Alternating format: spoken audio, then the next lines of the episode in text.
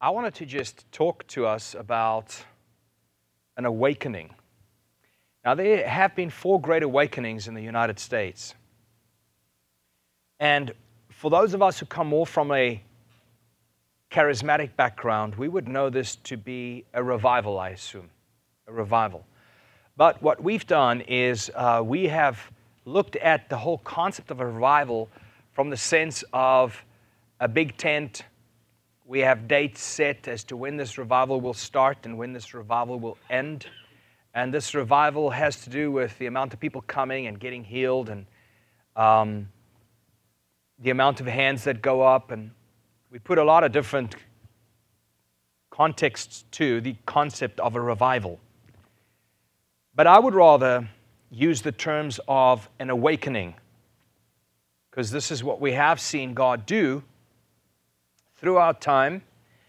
But I also want to take the term reformed, rather reforming, be ye transformed. We have to be reformed back into the position God has called us to, the view God has called us to, the, the belief God has called us to.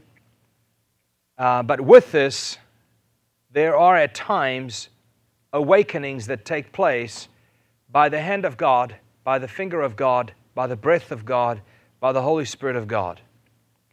And when I talk about this awakening, we see that awakenings have taken place back uh, in the history of the United States. Uh, we had the very first awakening that was under a man, George Whitefield. He was one of the two men and then Jonathan Edwards was the second man that just started teaching the word and proclaiming the truths of God with great passion and extreme clarity. And an awakening started to flood the whole entire nation from the top to the bottom and has had such a massive impact upon this Christian nation of ours.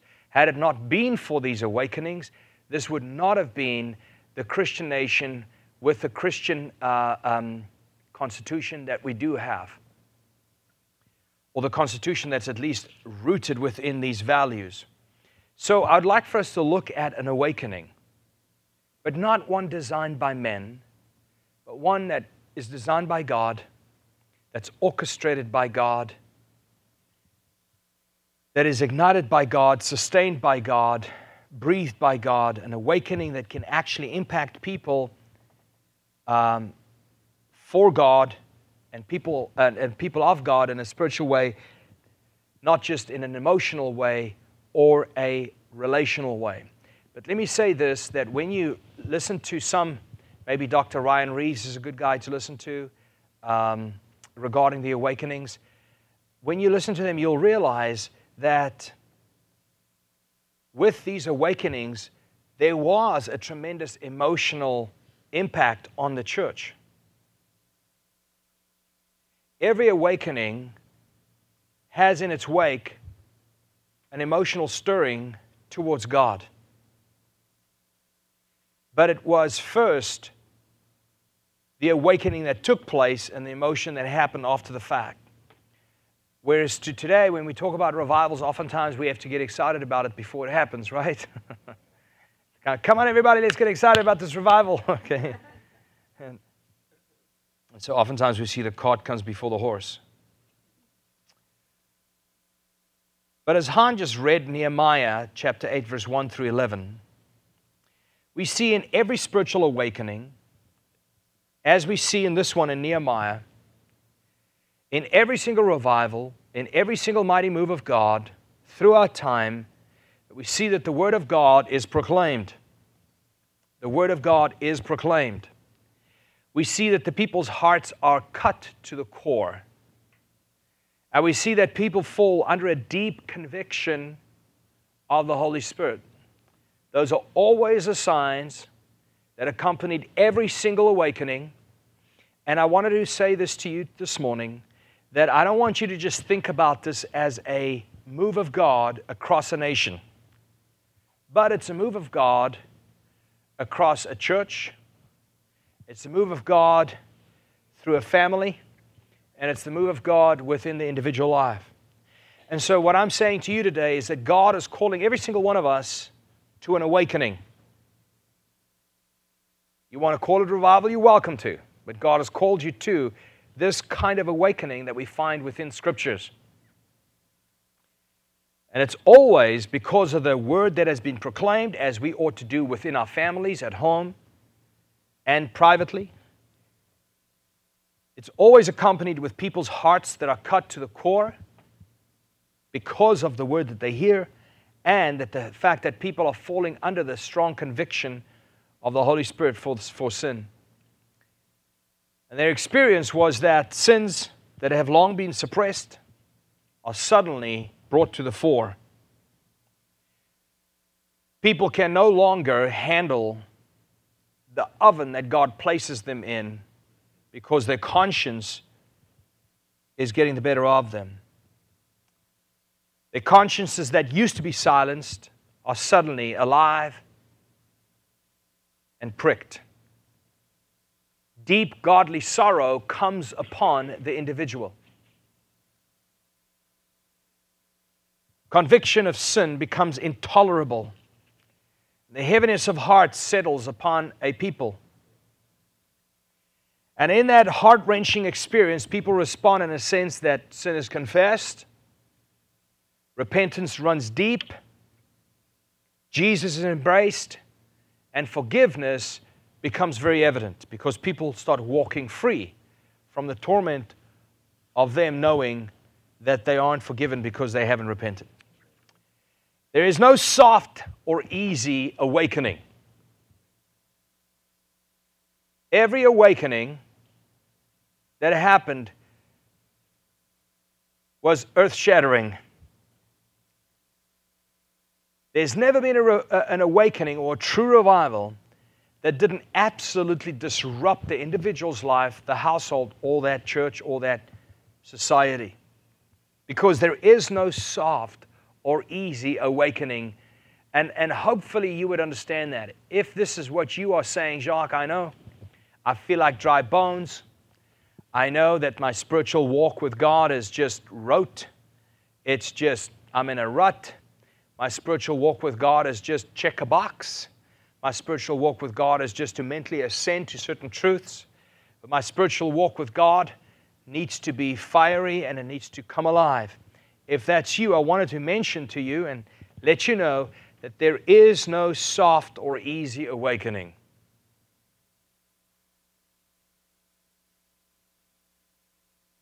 Why is this?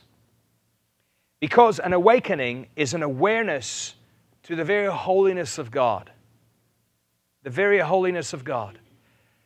You know, something that we've been discussing, and we even discussed it in Bible school, is that when you start talking about God's attributes, or you talk about God's character, people oftentimes fall into a half, half coma. Suddenly, there isn't a lot of interest.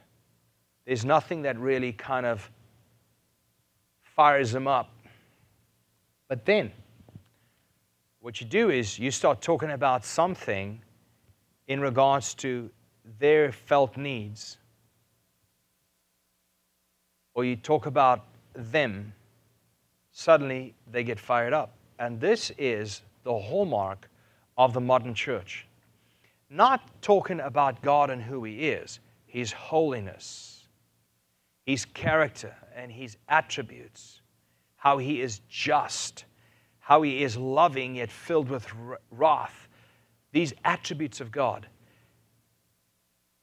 You know, this is the hallmark of the modern church. That's no longer the subject. The subject matter is how can we uh, survive in this world that we live in? and uh, how can I uh, become the better version of self? If it's about self, I bet you, you can, if you ever had to teach, you will recognize this, in, generally speaking, and, and I'm not specifically so speaking about us, our small congregation, but you would see people come alive when it's about them. But when you start talking about the attributes of God, there's kind of like a daze that comes over them. And this is the hallmark of the modern day church.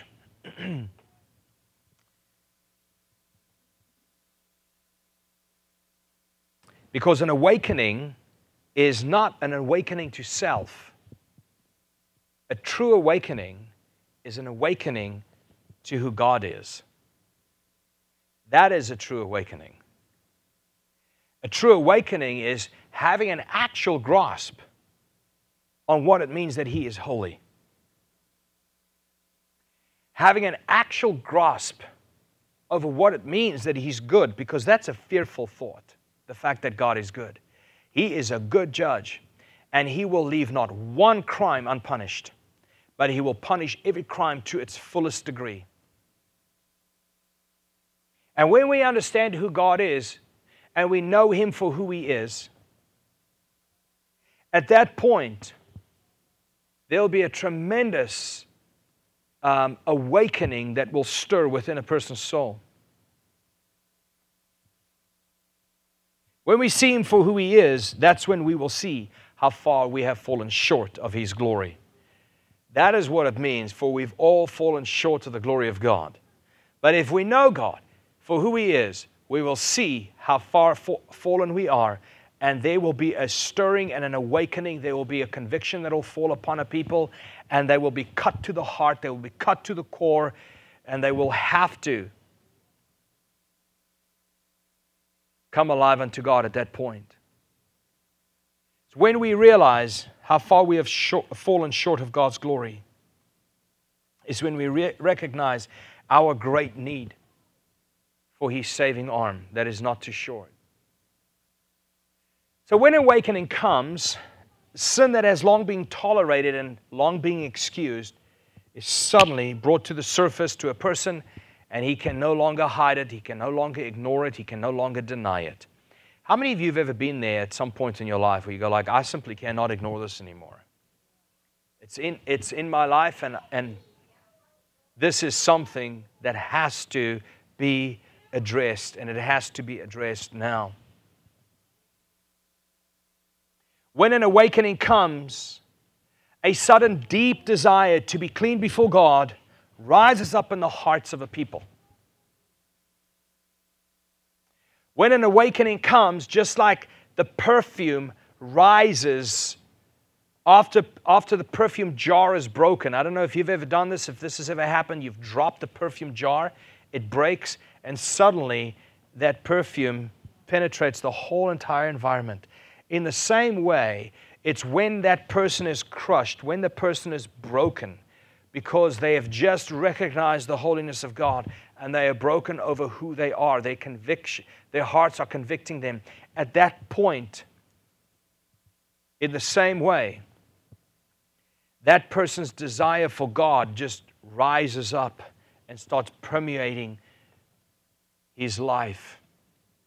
Have you ever seen, and you have, you've seen the difference between yourself when there's been a great desire for God in comparison to when there's been no desire for God?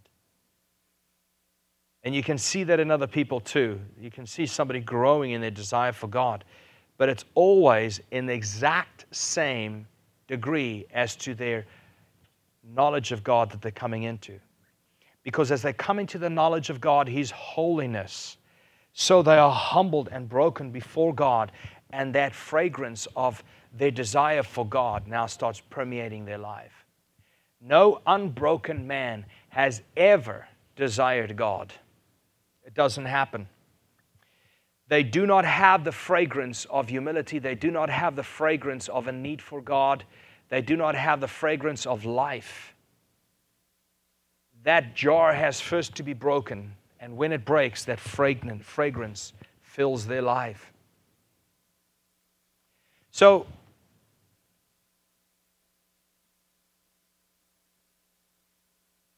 this is what happens when people experience an awakening.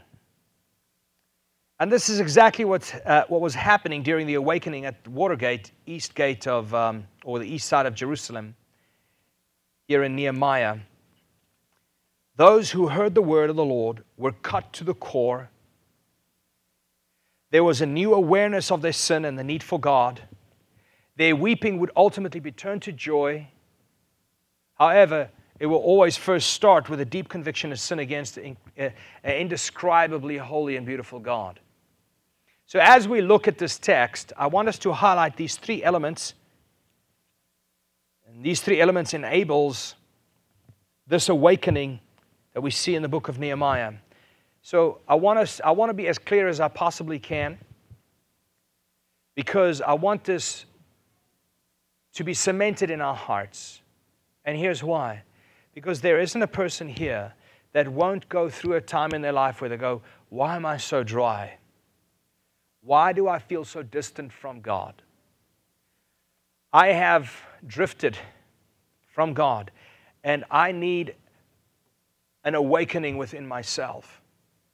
I need an awakening within my family. I need an awakening within my church. If that's you, which every single one of us do go through those seasons, we have to understand what God was showing us right here in the book of Nehemiah.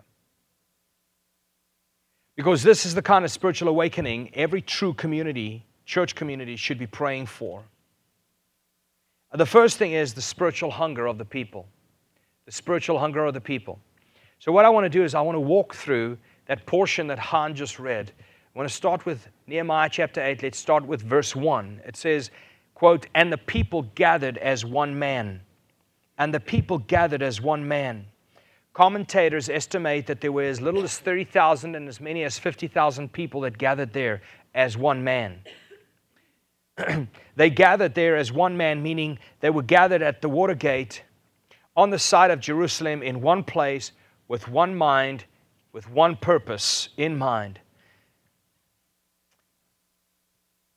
You know, the time was the seventh day of the seventh month, it says, when they gathered, which is, in fact, equivalent to our New Year. That was the, the Jewish New Year calendar. And it was like people wanted to start the new year right with God. They wanted to have a fresh start.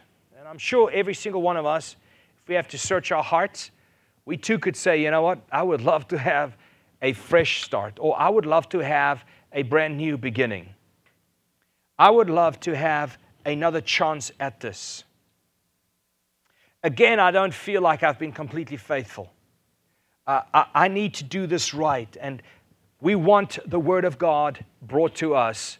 This is the time for us to draw a line in the sand and say, let's start. So it was a time for the public ministry of the Word.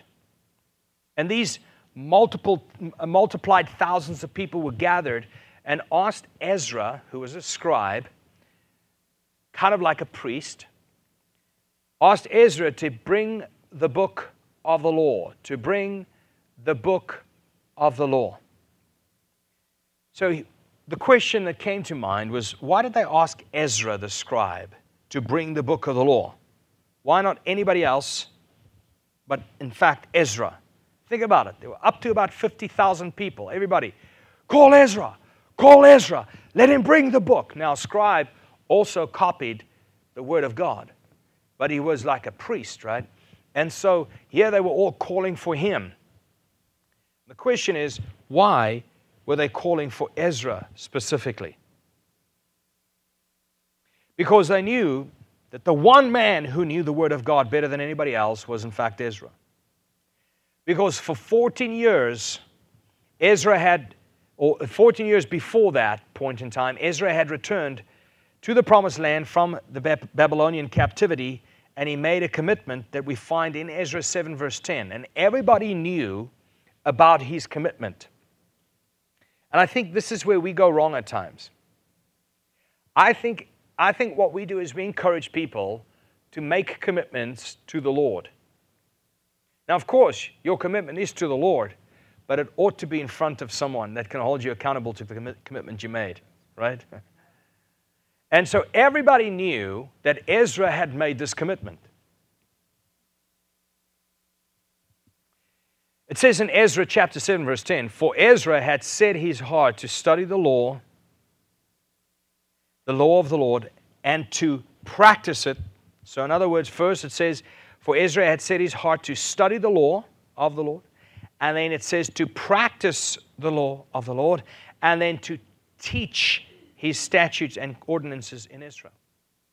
So he made these three commitments to study scriptures, to practice scriptures, and to declare scriptures. So we know that Ezra had been digging into the Word of God And now, on this occasion, they called for Ezra to bring the book. This is what is, this is what is so desperately needed in the churches today. People so hungry for the Word of God that they would cry out to the pastor and say, Bring us the Word, Pastor. I want to hear scriptures. I want to hear the teaching of the scriptures, like Ezra. He studied the scriptures, he obeyed the scriptures, and then he declared it to them. He taught them in the scriptures. And this is what, uh, what we need if we're talking about a people that, is, that is, has spiritual hunger. Spiritual hunger. Today we have this idea of people being spiritual but not scriptural, and that is unbiblical. you, know, you cannot be spiritual and not care for scriptures. It is the scriptural individual and his degree that he loves the scriptures to which that same degree is he spiritual. And so, this is what we are calling for spiritual hunger. That was the first thing that was very evident in this Great Awakening. I do not know that there is a Great Awakening throughout history where it wasn't started with the hunger for God. I don't think there is one. They won't, I don't believe there can be one, not in your household, not in your own life. A hunger for the things of God. And when we talk about an appetite or a hunger for things, oftentimes, you know what parents do to children? They say, All right, you can't have any candy. Why not? Because we're about to eat.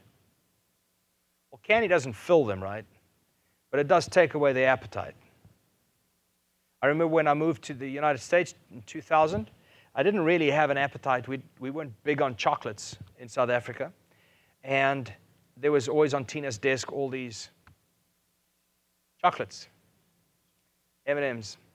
And uh, I would never touch them because I just didn't have an appetite for it. But every now and then I would take M&M and I would actually just um, you know, Tina always says, don't say that because it just sounds so ridiculous. But I remember just biting into an M&M and I didn't really like it. But then eventually, uh, I went to a desk so often. I took an M&M, then I took couple of M&Ms, and after a while, I was having handfuls of M&Ms. because that sugar, I mean, you grow, you grow an appetite for that. And I would say that the problem here is that the reason people don't have an appetite for the things of God is because they have too much entertainment going on. They've got so much sugar, so much candy, they are so busy, they, they simply have no appetite for the things of God. Now, I'm not Amish, but I can tell you prior to that, you know, the truth that they attempted to grab onto, but then they grabbed onto the wrong thing. They grabbed onto, onto moralism. But the truth that they really try to grab onto is don't get constipated with the things of the world. Because the old Puritans weren't part of the world. They had such an incredible appetite for the things of God. But guess what? They pretty much lived separate lives. Now, I'm not, I'm not believing that we should, we should all like move out of the world, right? And we should go to Shipshewana and start up our own count. That's not what I'm suggesting, right? We are not of this world, even though we are in this world, but you are not of this world. That's why you, you can't enjoy the same entertainment the world necessarily enjoys. You can't fill yourself with the same things that the world fills themselves with. Telling you, entertainment, comfort, convenience, all these things that we, we sometimes feel like we have a right to, those things have really given us spiritual constipation. We have no appetite for the things of God because we are so glued to the things of this world. and we should unravel ourselves. Again, spiritual hunger is the very first sign, is the very first truth of the person about to have a spiritual awakening. There is not going to be a spiritual awakening just because there's a tent, there's an evangelist, and there's a date set with a great band. That is emotionalism. That's just a stirring. Now, I'm not saying that you can't have an emotion towards the Lord, but trust me, if you have an emotion without a spiritual hunger, it is not of God, right? There's all this excitement, but there's no hunger for the things of God. So I would say that as we have to starve ourselves from the things we ought not to have appetites for in the flesh, so exactly the same is true. We ought to starve ourselves for things in this world that takes away our spiritual appetite, our appetite for spiritual things. To the point where we too say, I would love, I just want to get into the Word of God. I'm waiting for the day when people would start begging, Pastor, can we start the service earlier, please? And can we end the service later? We need to hear the Word of God. I'm waiting for the day where I hear, Pastor, can we have less psychology and more doctrine, please? Excuse me. Yeah, I'll have some more.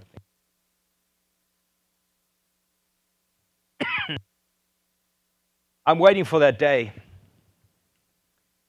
And every single one of us this, this is for every single one of us. I am not talking at you, I'm talking with you about us. Because we can get excited about a lot of different stuff.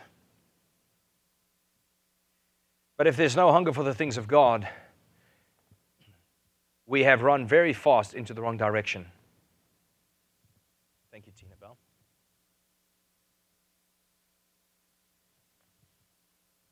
You know, well, there's a tiny little thing that just goes into the side of your throat, and you go like, "How did that just happen?" So the truth is, people who truly love God and tr- uh, actually truly love doctrine. Let me just make that point very clear. People who truly love God truly love doctrine. And now, I don't want to jump on a bandwagon or anything, okay? And that's why I don't know if you've noticed, but whenever something big happens in the country, I usually try to steer away from it because I, I don't like the fact that the tail's always wagging the dog, right? We just preach the word. And the word addresses every single issue that you see happening in the world.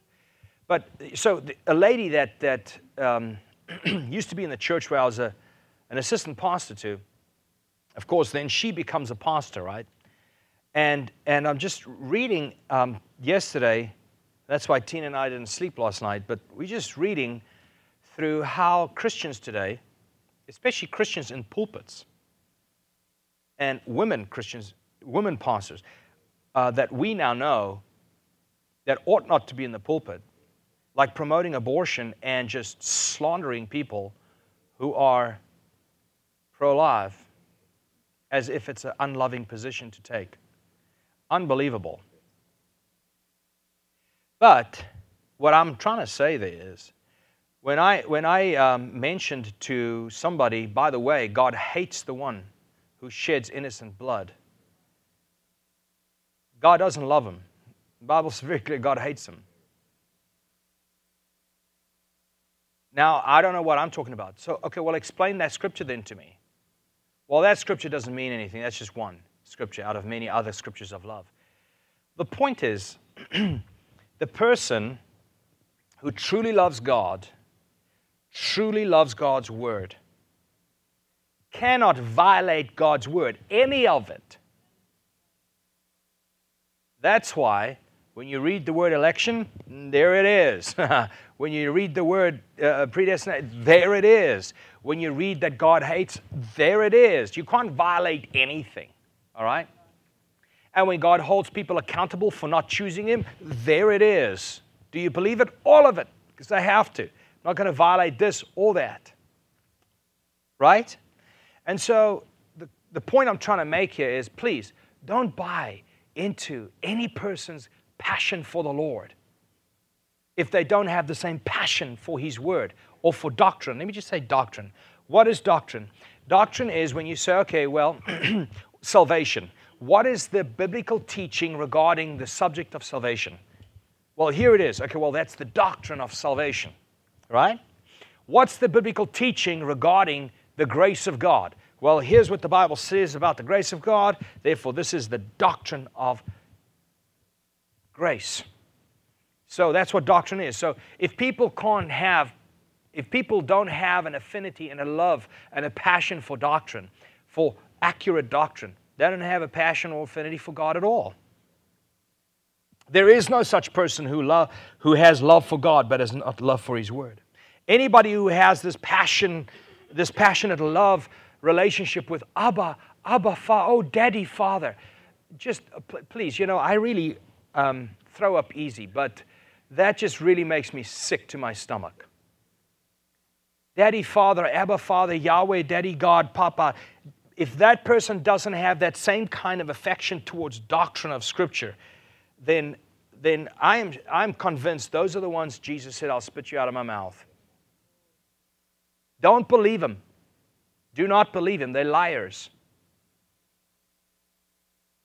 Uh, if they do not have an appetite for scripture reading, if they don't have an appetite for the study of scripture, if they, if they cannot have scriptural conversations, everything with them is always shallow, everything is always something other than the word of God.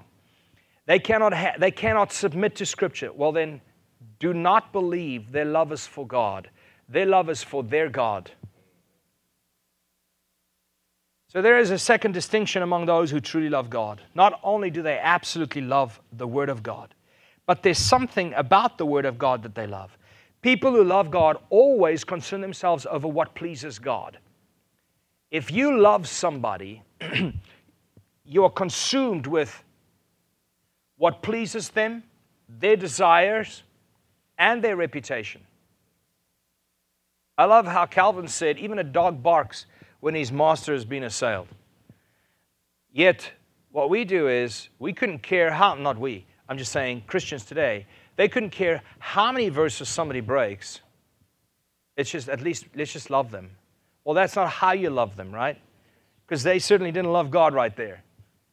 Even the dog will bark if, if somebody else did that to his master. The second distinction among those who truly love God are people who concern themselves over what God, what is it that you desire from me? What is it that you require from me? What is it that you have called me to? What is it that you have commanded me to do? So what I'm saying is this, people who love God loves his laws. I have seen this to be a very great distinction between people. People who love God loves his laws, they love his standards. Hearing a strong word is like fresh air to them. Wow, that was really good. Yeah. Uh, so why are you crying? Oh, because I'm repenting over what I heard. But that was so good. Like a, a, a straight up word from God just sits so perfectly with them, no matter how much that word is disciplining them themselves. This is the person that loves God. Loves that person loves God's laws, his standards, his principles, and his ways. People who love themselves only love God's promises. But those people are usually intolerant of God's laws. And this is a thing that's been so real to me. You talk to somebody about the Word of God and goes like, you go, wow, when we've been on vacation, connect with somebody and like, they know the scriptures. Wow, you know, for God has great plans for me to prosper me and not to harm me, to give me a future. This is awesome. This person knows the scriptures. For God so loved the world that he gave Jesus and and and and I mean, they, they can quote so many scriptures, and after a while you go like, wait a minute. Has this person made any mention of one thing God has called them to actually do? People who love themselves only love God's promises, but are usually intolerant of God's laws. You see, somebody goes like, well, what's the law for? Well, God draws you to the law as a mirror so you could see how much you need salvation. He draws you to the law so that you would run to Christ. For, for uh, um, you would run to Christ so you can find shelter. And then Christ will bring you back to the law in order to sanctify you. So the first time you come to the law so that you would know your need for salvation. the second time, He will bring you to the law so you can become more and more like Him. But those who love themselves only love God's promises. But he who loves God loves all of God's word. So, who are the spiritually hungry ones? Who are these spiritually hungry ones? How do I know if I have spiritual hunger? It's really easy for me to assess myself, and it should be easy for you to assess yourself. I ask the question how urgent am I to get myself, to get by myself with the Word of God? How urgent, how, how desperate do I want to get into Scriptures?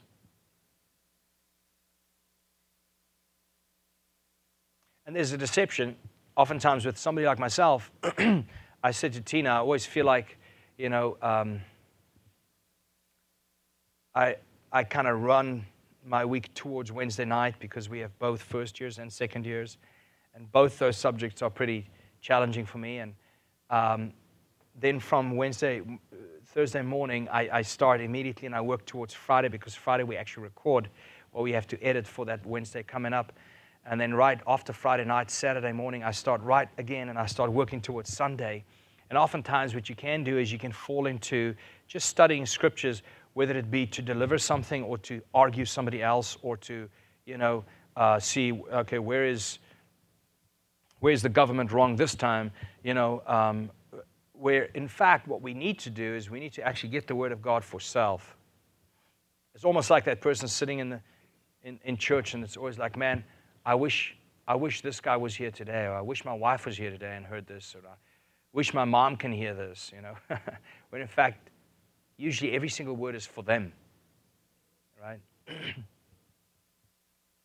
so, how do I know I have a spiritual hunger?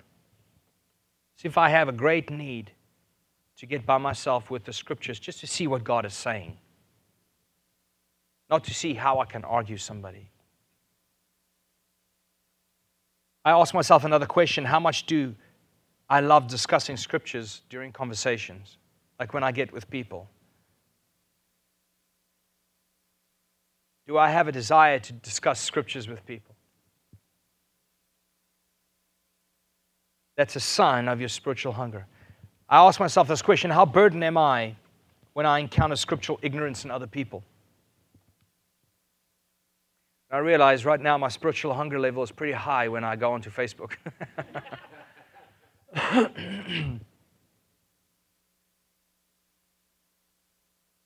I ask myself this question how, how um, exciting it is for me when I see somebody else falling in love with scriptures.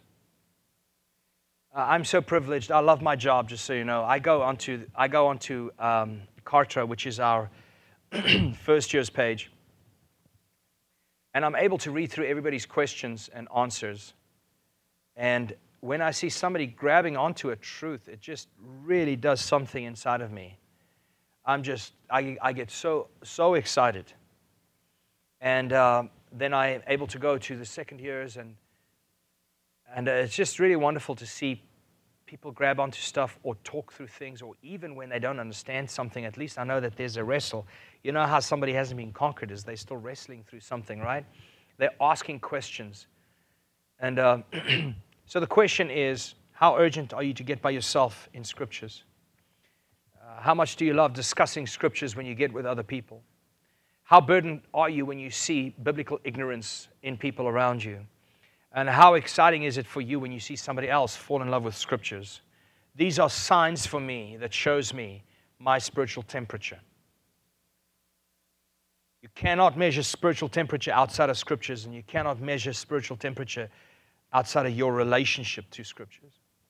So, the only way to recognize a person's spiritual hunger is to recognize their appetite, their appetite for scripture. So, if we're going to have a revival like we see happen in Nehemiah chapter 8, it is going to be because the people sitting in these seats are crying out, Share with us the book. We want to hear God speak. We want to understand what God is calling us to, what God requires of us. So, our conclusion in the first point of spiritual hunger is that spiritual hunger, which is a hunger for Scripture, always precedes a spiritual awakening Never have one without it. The second thing we see what happened right here in Nehemiah chapter 8 is that they were confronted with the Word of God. They were confronted with the Scriptures. There isn't a time I read the Scriptures where it doesn't confront me. But there was a time in my life where I only read Scriptures in order to confront others. You, you follow what I'm saying? How do I read the Scriptures? This matters.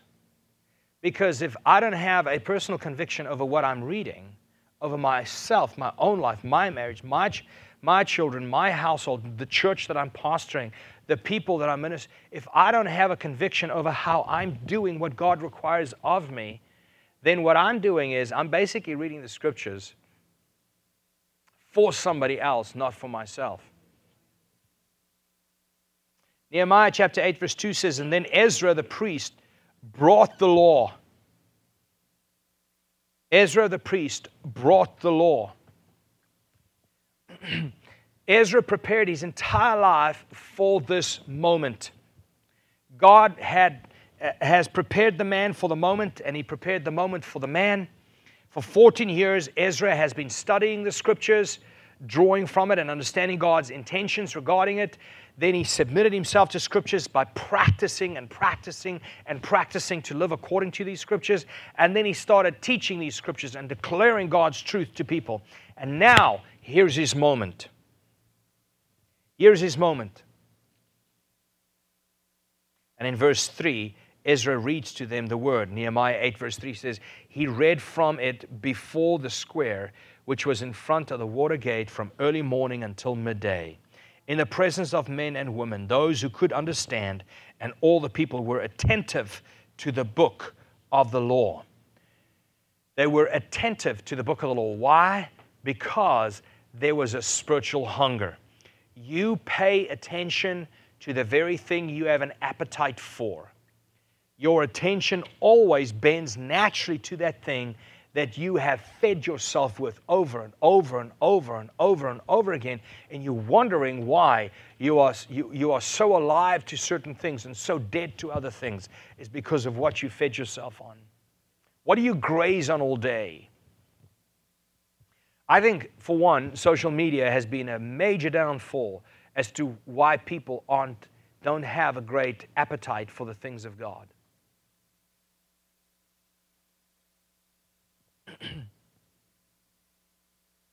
now, when it says that he read from it before the square, in the presence of men and women, those who could understand, all the people were attentive to the book of the law. Please don't imagine him reading the Bible in public like we do these days. Like Steven Lawson says, it's like the bland leading the bland. now, in Hebrew, the word read that is used here is the word korah, K O R A, which means to cry aloud. It means to call aloud. Another term for it is to roar. Another one is to proclaim. Those are the terms used for this word korah, and that's what he was doing. He was in fact, in fact, proclaiming forth. He was roaring aloud the very principles of God the very laws of God. It is the same word that was used in J- Jonah chapter 3, verse 2, when Jonah cried out, In 40 days, Nineveh will be destroyed. That's the same word that was used when it said that he was reading the word of God to the people. He was passionate about it, declaring it, roaring it forth. In Nehemiah chapter 8, verse 3b, it says, And all the people were attentive to the book of the law. The word attentive here used in Hebrew means the turning of the ear, turning away from something to something else. When an awakening is taking place, you're going to start ignoring so many things in this world. Why? Because your attention is turning to what God is doing and what God is requiring of you. Pastors are told today that sermons need to be short because people have a problem with their attention span. You know, we went from writing books to reading books to reading blogs. Now, then we read short emails, and after emails, we started reading uh, text messages, and after text messages, it's a tweet. And then after tweet, now it's, now it's just like an emoji, a facial expression. This is now how we communicate. We've gone all the way back, full circle, right?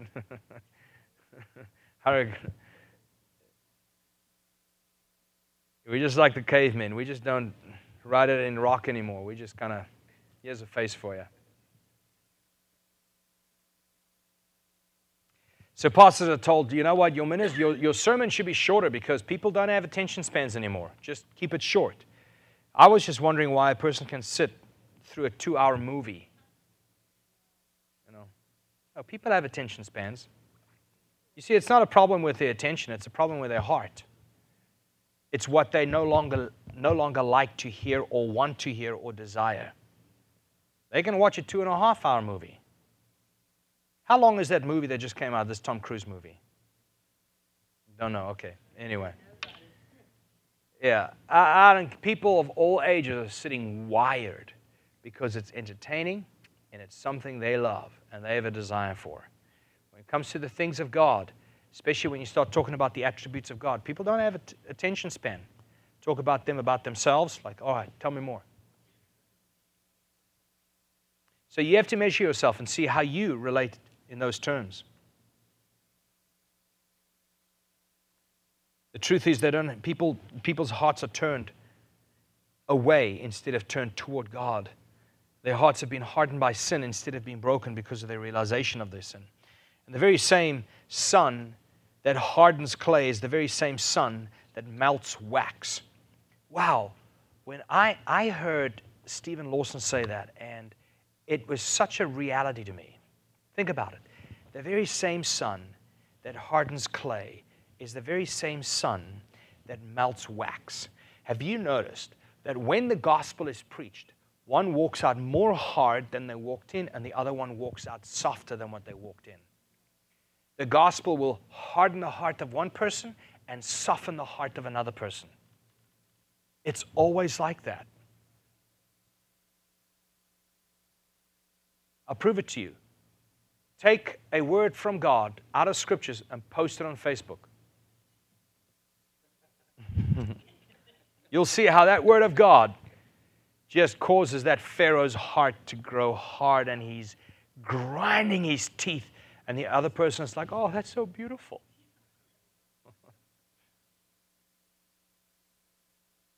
the very same sun Nehemiah chapter, chapter 8, verse 5 says, Ezra opened the book in the, in the sight of the Lord of all the people. Excuse me. He opened the book in the sight of all the people, for he was standing above all the people. And when he opened it, all the people stood. All the people instinctively rose to their feet in order to show reverence and awe for the very word of God because they realized that when the Bible speaks, God speaks.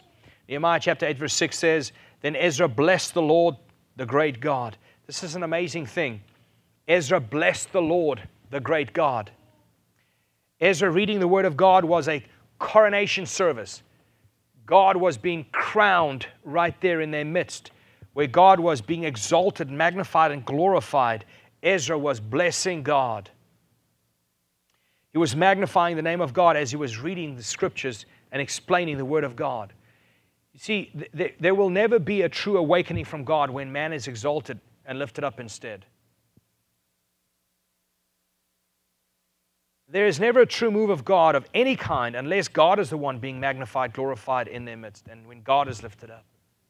That's why today um, um, it is the most popular thing to minister from a pulpit psychology. It is the most popular thing. Why? Because it stirs people, because it's about them and it's, it gives them a vision for self. but there cannot be an awakening when that is what I'm looking for.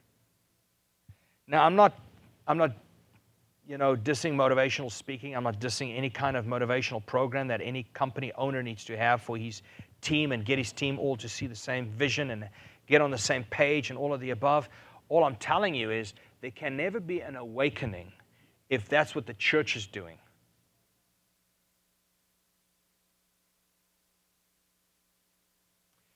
God has to be enthroned, crowned, exalted, lifted up, and glorified. He needs to be magnified. And we see that Ezra used the law of God to bless God and to magnify God with. Verse 6 says, Then Ezra blessed the Lord, the great God, and all the people answered, Amen, Amen, while lifting up their hands. Then they bowed low and worshiped the Lord with their faces to the ground. They lifted their hands to heaven because they knew that the message did not come from man, but it came from God. They received the word from God. They lifted their hands to heaven because they were offering themselves to God as they heard God's requirements of them. You see, the verse reads, they, um, Then they bowed low and worshiped the Lord. This is so important. They bowed low and they worshiped the Lord. To me, uh, I'm so touched by this. You see, it was, it was this high theology, the very pure law of God, exalting God with His law. It was this high theology. It wasn't playing games. It wasn't trying to, trying to uh, miss, uh, you know, run around all the hard parts of scriptures. No, he just preached the word of God confidently with all clarity. And it was this very high theology that drove their high uh, view of God. High theology, high theology, excuse me, drives people's view of God. Low theology drives people's view of self. High theology drives people's view of God. High theology, they were, they were down to the ground, they were humble. Why? Because it's their high theology of God that drove their high praises of God. The opposite is true. Those who have a limited theology always have a difficult time praising God. Unless the music is just right, they can't praise God. The deeper people go down into the true doctrine of God's word, the higher you will find their praises become. When I am lackadaisical in praising God, that is, the, that is the red light that goes on. That is the red flag that goes up that says, I've lost sight of the theology of who God really is and what He requires. I mean, if you know who God is, you can't help but praise Him. you can't help but worship Him. So, what I'm saying here is never fear hearing a hard word from Scripture. Never fear hearing a hard word from Scripture. Never fear hearing a demanding word from Scripture. Your spirit loves it. Because a hard word produces a soft heart. It's, it's that way. While a soft word always produces a hardened heart. We see that across, Amer- across America, that, that gospel ignorant teaching produces gospel hardened hearts. Gospel ignorant teaching produces gospel hardened hearts. If you look at the state of society and you go like, why are these Christians? All these Christians I know. I spent 15 years with these people in the same church, getting excited about the same songs, all running forward and giving our $1,000 seed. All of us. I, these people, I remember them really clearly. And I'm wondering, like, what in the world just happened to them? Why are they so hard? Why are they so hardened? Because gospel ignorant teaching produces gospel hardened hearts. Nehemiah chapter 8, verse 7b, it says, The Levites explain the law to the people while the people remain in their place. You see, along with the reading of the Word of God came the explanation and the interpretation of the Word of God.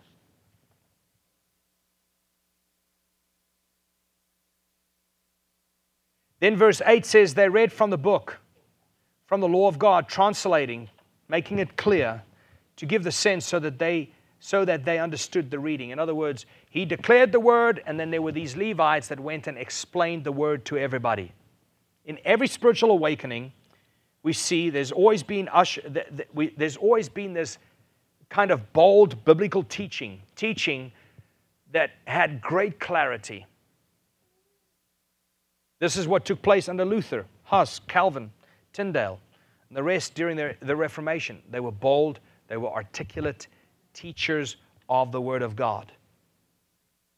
That is what happened during the Golden Puritan Age. They were simple, but they were articulate preachers of the Word of God. You can pick up any book from Bunyan or any of these Puritans. You will see what I'm talking about. That's what happened during the Great Awakening with Jonathan Edwards and George Whitefield. They were bold preachers of the Word of God and they clearly articulated what God required from man. That's what happened during the Victorian age with Charles Spurgeon and with J.C. Ryle. These people penetrated people's hearts with a clearly articulated doctrine from scriptures. And that must happen today again. And then finally, we see is the conviction from God's word that fell on the people. In verse 9 of Nehemiah chapter 8, we see then Nehemiah, who was the governor, and Ezra, the priest and scribe, and the Levites who taught the people, said to all the people, This day is holy to the Lord your God. Do not mourn or weep. For all the people were weeping when they heard the words of the law. Ezra got up there, he declared the word of God as it was written, and people just started weeping. Why? Because Romans 3:20 says for for through the law comes the knowledge of sin. Through the law comes the knowledge of sin. Romans chapter 7 7 says, I would not have come to know sin except through the law, for I would not have known about coveting if the law had not said, You shall not covet. What I'm trying to say is that nobody, nobody skips and giggles through the narrow gate, all the way down the narrow path to life. If God is to send us a great awakening, it's because we have realized that God is holy, God is just, God is an all consuming fire, and because of it, we are desperate, in desperate need for Jesus to save us. I want to close with this. May God help and teach us how to guard our hearts from the hardening of sin. May God help us guard ourselves from the distractions of this world. May God help us guard us from having appetites that causes us to no longer have an appetite for the things of God. May God protect us and so allow His word to cut our hearts. May may we also be broken to the point where the fragrance will permeate, the fragrance of life will permeate our lives. So it is my, it is my prayer that we at Christ Nation will, will carry out all these and that we will cry before God. We need, to, we need the word. Above all else, give us the word, give us the law of God. Amen. Let's pray. Father, thank you so much for your word. I pray, Father God, that. Today, we will make this ours individually because nothing happens corporately if it doesn't start individually. And Lord, may we measure ourselves just how spiritually hungry we are for you. And may we look at how we come to scriptures. Do we go to scriptures to hear from you? And may we measure ourselves to see if, in fact, we have this passionate love for you that we claim we do, may we look at ourselves and may we see if we are in fact the ones that have that have eaten from the world to the degree where we have no appetite, no vision, we have no desire, we have no passion for what you are doing in this earth. Lord, protect us, I pray. In Jesus' name, amen.